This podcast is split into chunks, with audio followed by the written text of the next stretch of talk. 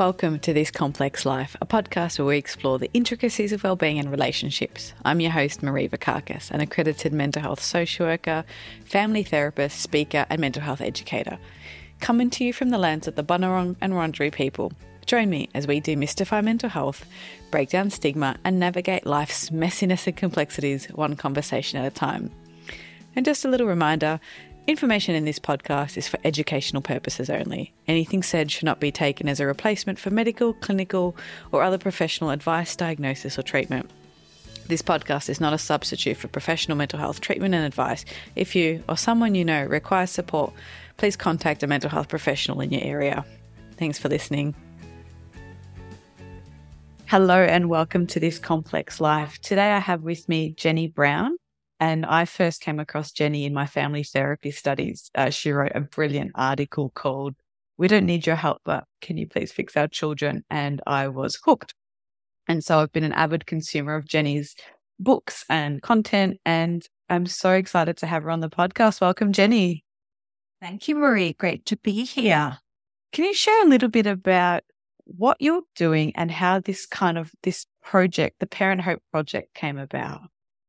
Well, the Parent Hope Project kind of links to the article you just quoted, the We Don't Need Your Help, but Will You Please Fix Our Children? And that was back in 2008.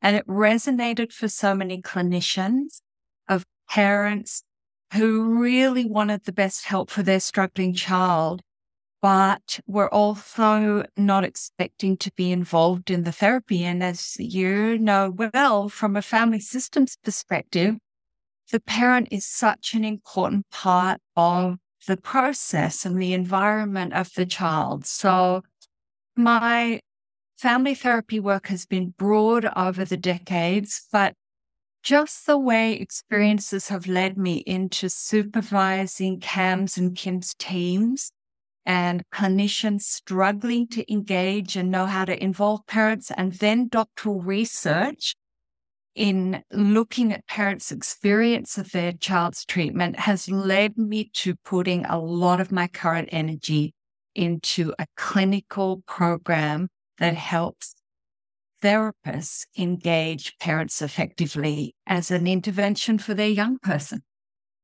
Yeah. So parents listening might be listening to that and still thinking these are all things I don't understand. I don't know what this means.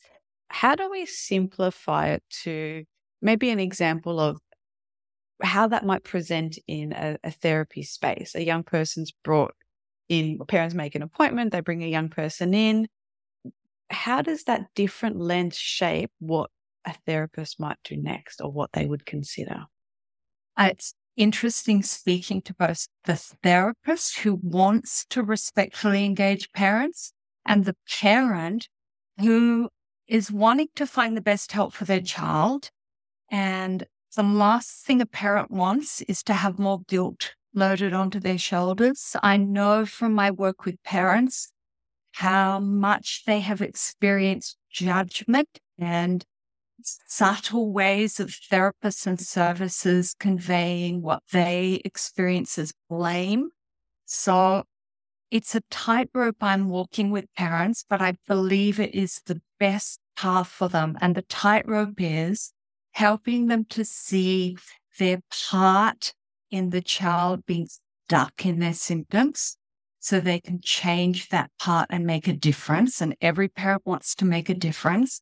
But I want to do that without parents feeling punished in any way because they want the best for their kids. And it's so difficult managing anxious kids that react in some really provocative ways for parents, either provocative in their helplessness or provocative in their defiance. So I think having an approach that helps parents, the key thing that clinicians work on is working with parents to trace the interaction. In family therapy, that would be called a sequence to trace the back and forth between the parent and their struggling child, to ask curious questions about the interaction what's helping, what's not helping, and add some new questions for the parent to get some ideas of, wow, there are some things in my control I can change. at, rather than all of my efforts going into trying to change my child, which often can make things worse. It's not intended, but it can make things worse. Yeah, I think that's a really confronting thing for some parents to realize that they're, and, and it's not just parents, right? We see this in a couple dynamic that sometimes the way you go about getting a need met pushes that further and further away. And sometimes I think I tell parents it's almost like you've got to think of like a tortoise. And if it's pulled its head in its shell, you're like, you literally have your hands around the shell, you stuck your head in there saying, Talk to me, talk to me, what's happening? And they're like trying to retreat. And the more they retreat, the more you insert yourself, and then neither of you gets your need met. So for parents listening, and let's say they've got children or or young people in therapy, or they've got a, a behavior that they find difficult to navigate, what can they start to do what's like that first level of self awareness or observation? Where can they start? Well, they need a safe place to explore this. So it needs a therapeutic space where they know that they are respected, listened to well, not judged and blamed. And clinicians often have seen the young person first, so they can get into what in family therapy we call a triangle, where they're aligned with the young person and wanting to try and tell the parent how to change to better respond to the young person. And that's not helpful. So I would say the most important thing is a therapist who can be with on the side of everyone in the family. Everyone's trying to do their best.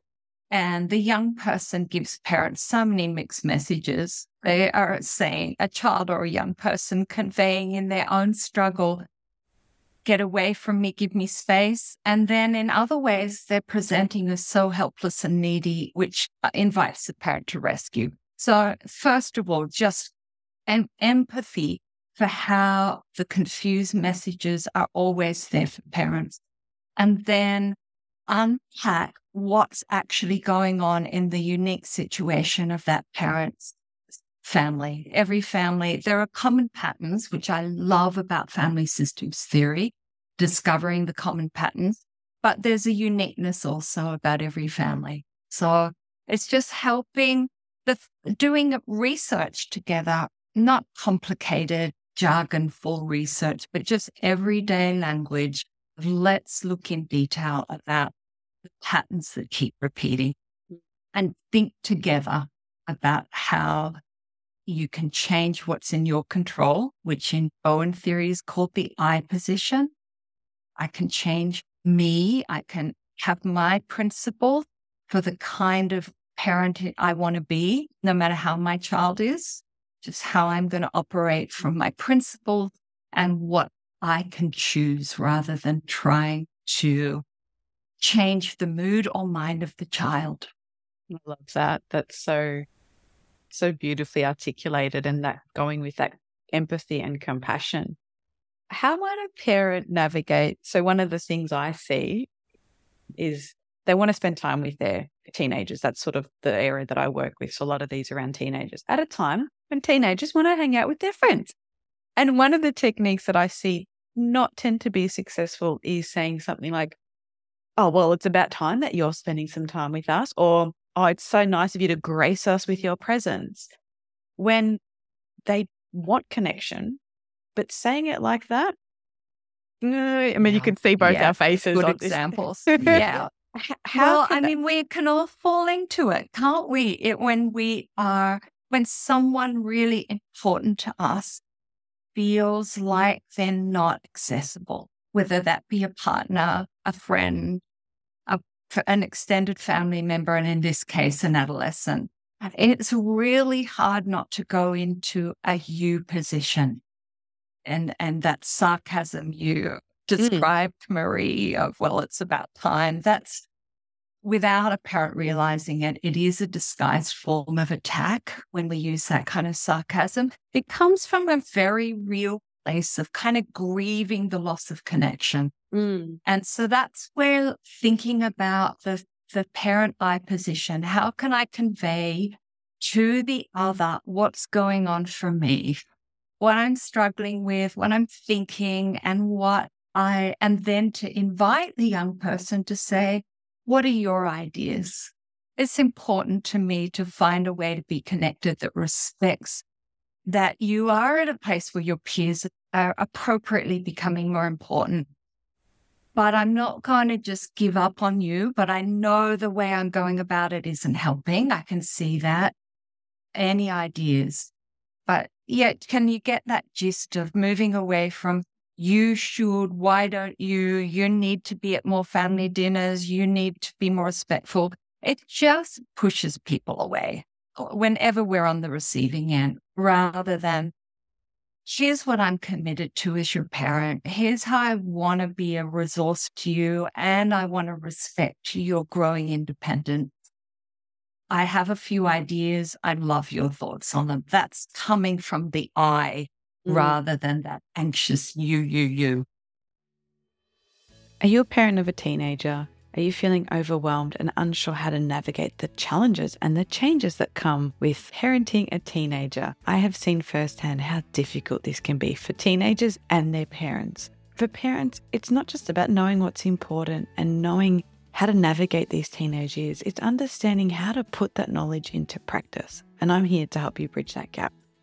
I want to share with you a little bit about my Connected Teens program. You will learn about adolescent development, why connection is crucial for good mental health, and I will give you practical, tangible ways to improve your connection with your teen. I've seen the disconnection that can arise as children move into adolescence. I want to give you some of the tools and insights that you can use to strengthen your relationship. Tickets are on sale now. There is a link in the show notes. I hope to see you there. Places are limited remember it's never too late to improve your relationship.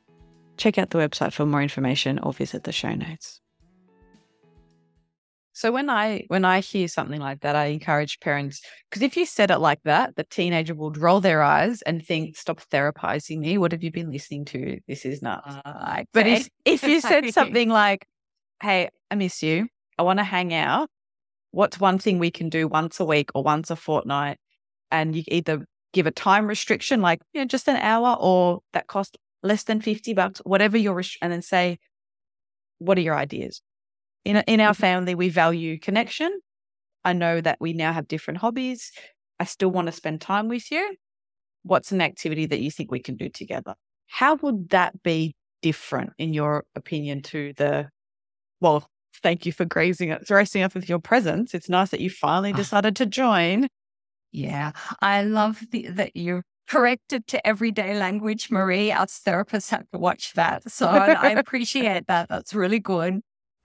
And I would never give parents, I would never say, this is what you should do. Because if it doesn't come from who they are as a person and the way they express themselves, a child won't see it as authentic. They will see it as, oh, you've been told to do that or you've read it in a book. So the key is just the parents shifting their energy direction from trying to change the child, push the child to how could I represent me as I am? And I think your example is a lovely one of that. That connection is a value that's important to me and our family. I, I love the way you put that, where I would say to parents, just find a way to say what's important to you in your own words rather than try and tell the child what they should think and do.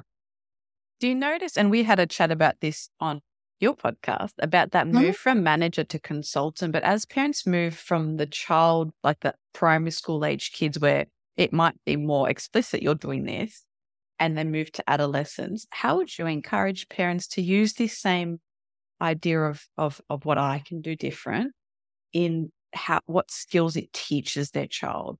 Because if you're communicating in that maybe passive aggressive way or that sarcasm, you're teaching them that's how to get a need met or that that's kind of guilt or there's a transactional thing there.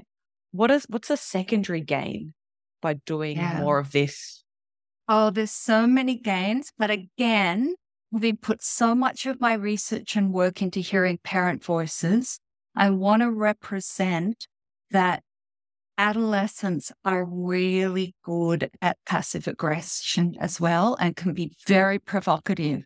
they can present their very best to their therapist and their parents get their worst. And that's because the relationship is so significant that both parent and young person are highly reactive to each other. So I just want to put that out there. It's tough for parents, but parents can take the lead on this by changing their tone, calming themselves down. That is the kind of basics. If a parent can be a little bit calmer, I, in the Parent Hope Project, in our courses for parents and in the intervention program with parents, one of the questions asked is, what was your emotional tone in that interaction? And parents often just think, and there are some choices of different words, and they think, well, that's something I can shift. I can take the heat out of the tone in my voice, and that can make a real difference. And that ripple effects to a young person, definitely. It's not all about copying behavior and classic role modeling. It's about honing down the anxious tension in the environment at home.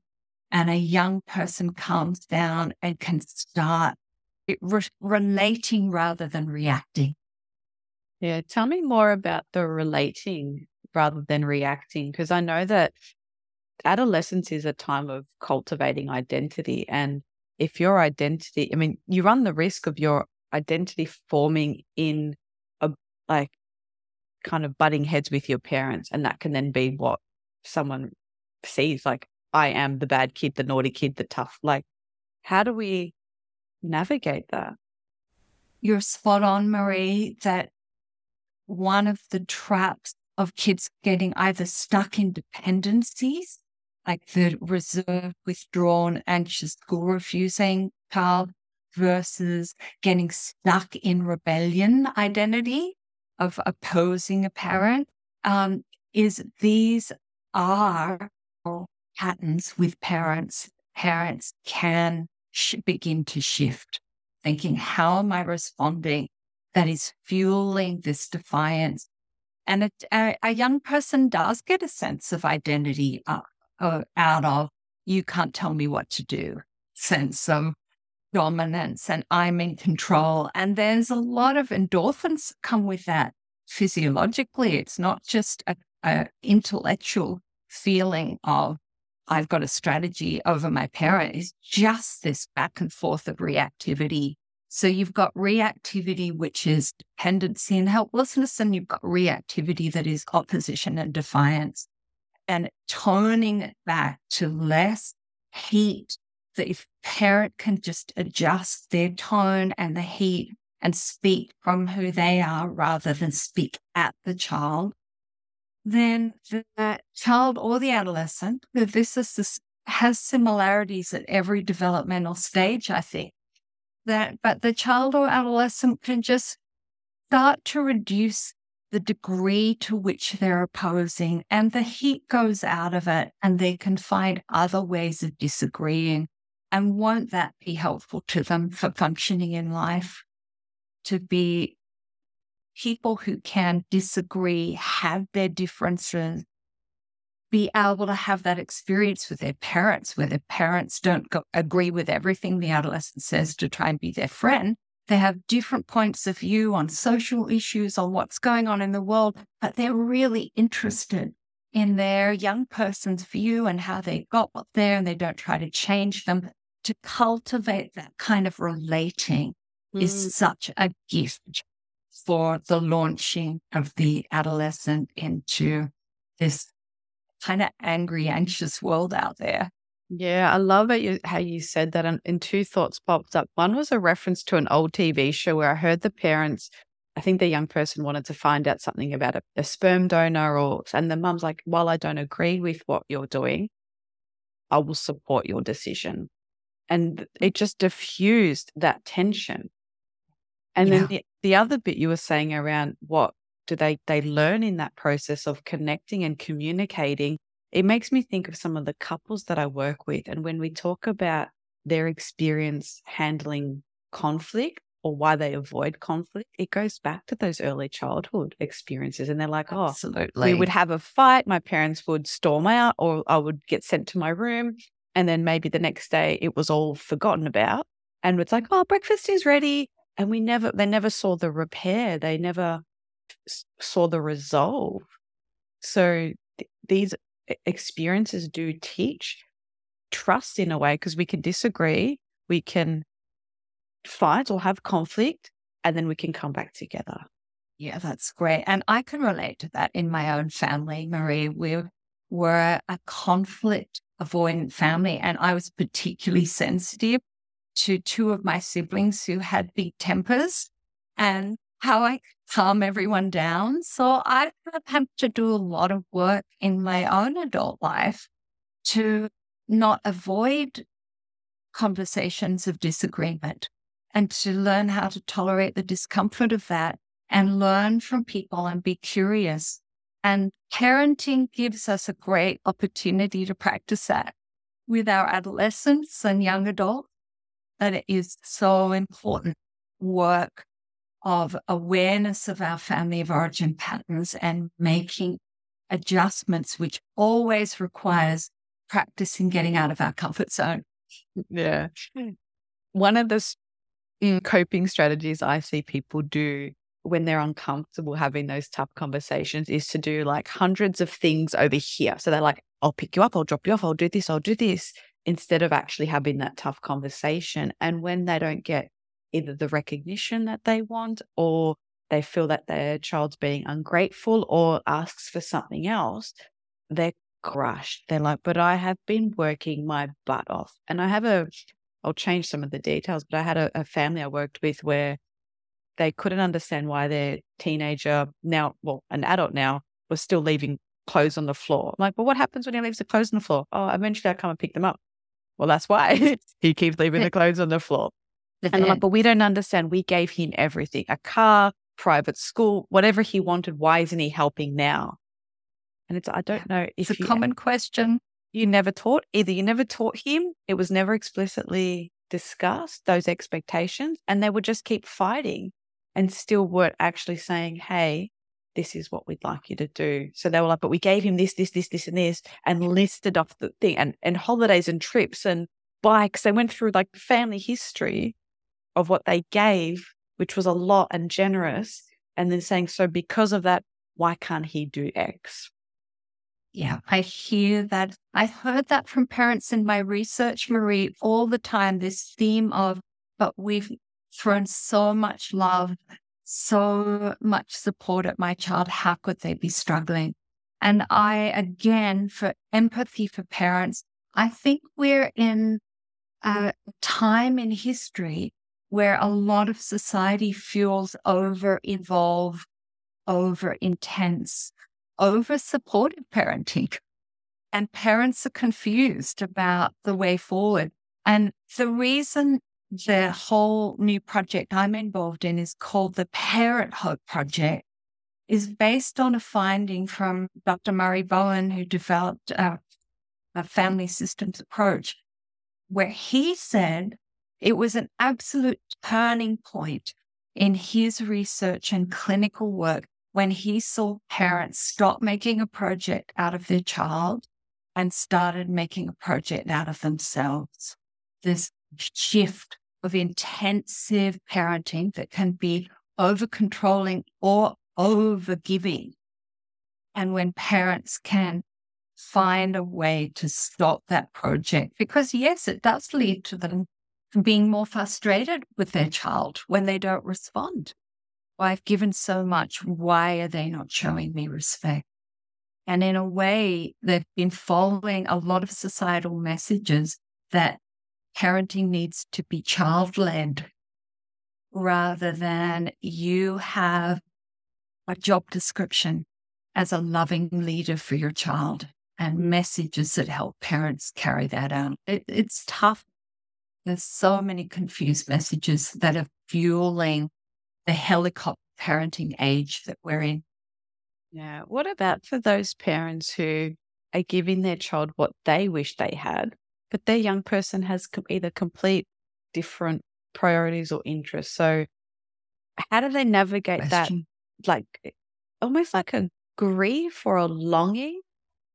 Oh, another great question, Marie, because it raises there's a part of all of us as parents, and I'm a parent of adult children now, and I'm a grandparent, which is pretty fun.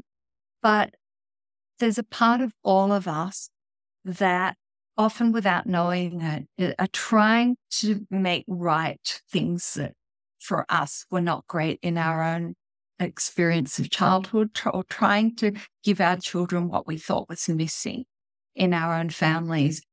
And without realizing it, as soon as we get caught in that, we overdo it.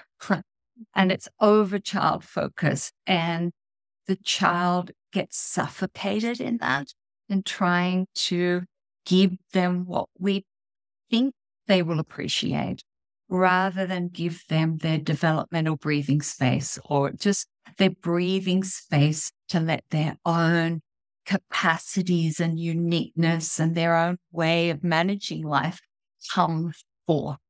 So, this is the problem whenever a parent tries to create an outcome for a child, they're making a project out of that child. And without realizing it, there's a kind of suffocation of the child's space to grow their own capacity. Does that then, how does that like the parents I often feel then have a deep sadness or rejection when that's not like wanted, when they're like, I would have given anything to have my parent do X, Y, Z. And they're giving this to their child, and their child's either indifferent or wants something else. That rejection, that hurt, then triggers different behaviors and responses. Can you talk to us about how some of those responses can further be unhelpful and, and what someone might be able to do instead? Well, the first thing I'd say, Marie, is that it's never too late to make a change to how you relate to your young person. What, even if they've left home, it's not too late to start changing yourself and realizing that the relationship can take a whole new direction at any time in life. It requires patience. There are no quick fixes, but there is always hope for a different way of relating. And, and I call it the Parent Hope Project because when parents discover that they can make a difference, they have hope for the future, even if things are still not going great with their young person. It's just the sense of I can make a difference. And that is hope building. Parenting is not about meeting our, our own needs. It's not about fulfilling unrealized dreams of our own. And I think that's very important in this whole process for parents to think my job here is to give my child the appropriate support so that they learn to flourish in their, their own unique way. It's revisioning the, the job description. I love that. That's such a beautiful place to kind of wrap things up. If someone's listening to this and it's sparked some thoughts or ideas that maybe they've been putting the spotlight too much on their child, what are some things that they can take away and, and kind of do moving forward? Well, first, hear that you are not alone. It's a confusing landscape for parents. So there's no need to feel guilt or blame about it. I, in my interviews with parents, pretty well every parent who had a struggling adolescent with mental health symptoms would say, deep down, I knew I played a part, but I didn't want to feel guilty and helpless. And if I could find something I could adjust. Doesn't mean you're to blame as a parent. It means there's always something you can adjust that can begin a whole new pathway for the relationship you have with the child. And, and every parent wants the best for their, their children. So there is always a pathway of things a parent can do. They need to be patient. It's big picture change. It's more like running a marathon than a sprint and just patience for the long haul. And my commitment is to cheer parents on that journey, but to give them some new, fresh ideas for how to make a project out of themselves yeah. and not their child. I love that. And I think you're right. It is a, a marathon, like there is a long term building blocks of connection. And you can't underestimate the power of a few powerful conversations. And so you know, I've seen parents once they hear something, they might actually go to their young person and say, I wonder if I've over I've overwatered you. or like when you get home from school, you kind of pooped. Is that why you don't want to talk? And they're like, Yeah, okay. Like sometimes some inquiry or or I think I've been doing this. Has that been bugging you? Okay. Like they can be really powerful shifts. They can. Yeah. And let me throw in another one that's a favorite of mine and one I have to work on myself is ask, never assume. Like watch the mind reading. When we're stressed and anxious, we mind read exaggerated messages and, and, and they tend to be negative. And so rather than guess what your adolescent is thinking and feeling, to just ask, just simple calm, not interrogating, just a loving curiosity. Lovely. And if folks want to hear a bit more about what you do, you've got your podcast and mm-hmm. what are some of the resources available through your website? So there are blogs and podcasts that parents can access on the Parent Hope Project website. There are some courses that parents can do at home online for a four part course if they want to. And then for professionals listening, there's a, a lot of resources so that you can lend a hand to parents in making a project out of themselves in clinical work with a manualized intervention or in community in running groups and parent courses.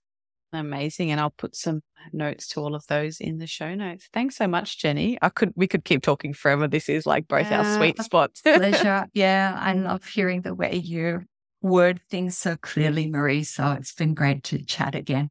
Thanks, Jenny. Thank you for listening. To keep the conversation going, head on over to Instagram or LinkedIn and follow me. If you'd like to keep updated with episodes and other interesting things happening in mental health, join my weekly This Complex Life newsletter, where I'll share tools, tips, and insight. There's a link in the show notes.